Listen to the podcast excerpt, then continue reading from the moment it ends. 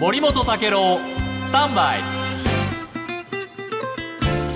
おはようございます。森本武郎です。おはようございます。遠藤康子です。ウクライナのゼレンスキー大統領がですね、はい、イギリスの ビービーシー で放映されたインタビューでですね、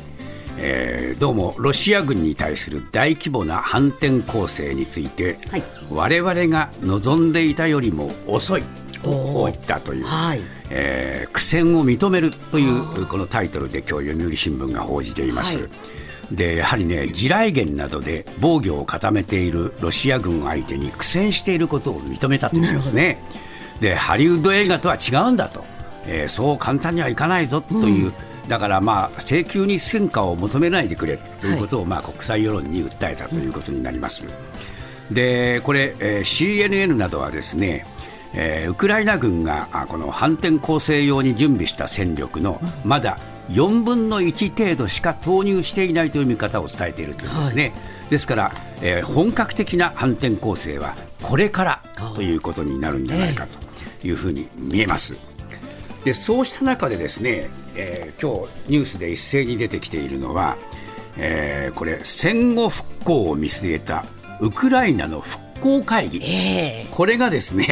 えーえー、ロンドンで開かれたと、えー、これから反転攻勢で本格的な戦闘が始まるという時に復興の話ですか、えー、ってちょっと違和感がありますよね、はい、しかしこれはですねイギリスとウクライナの両方の政府が共催して開いたものなんだそうです。で、えー、世界ろくじゅういちの政府の関係者や企業、えー、国際機関、えー、市民団体の代表などが出席したというんですけれども、そこでもってですねこれからあ、まあ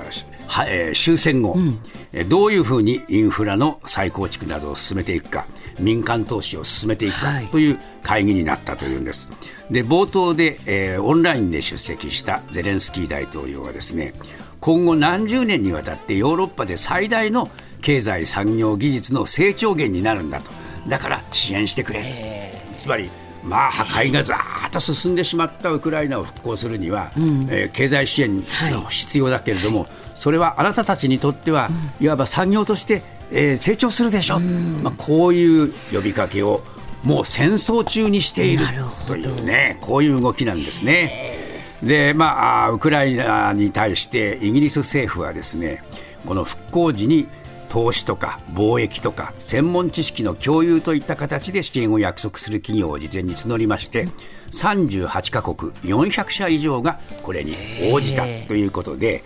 まあ、あの日本もですね、えー、林外務大臣が官民を挙げて復興に対しては後押しをするというふうに言ってもうにじゅうさんねんからにじゅうよねんの初めに日本とウクライナの間でこの経済復興の推進策を協議するという、まあ、そういう動きも立ち上げたというんですけれども、はい、じゃあ果たしてこの復興がどういう形で行われるか、うん、これはこれからまだまだ先の話 で, で、ね、企業にしてみればですねやはり終戦の見通しが立ちませんとね、うん、安全保障上のね、はい、やっぱりリスクも抱えるわけですから、はい、おいそれといきなりおっとり刀で出かけていくというわけにはいきませんので、うん、まだまだしばらく実際には様子見の、えー、段階だとは思いますがまあなんかね、うん、一方で戦闘がこれから激しくなるだろうという時と同時に、はい復興という話とねこのふたつがセットになってくるとどうもこのニュースについていくのがなかなか大変という状況ですね。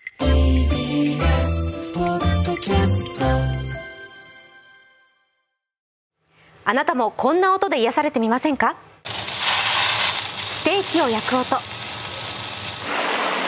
川のせせらぎ、焚き火の音、ティービーエス テレビザタイム目覚めのいいねポッドキャストで連日配信中。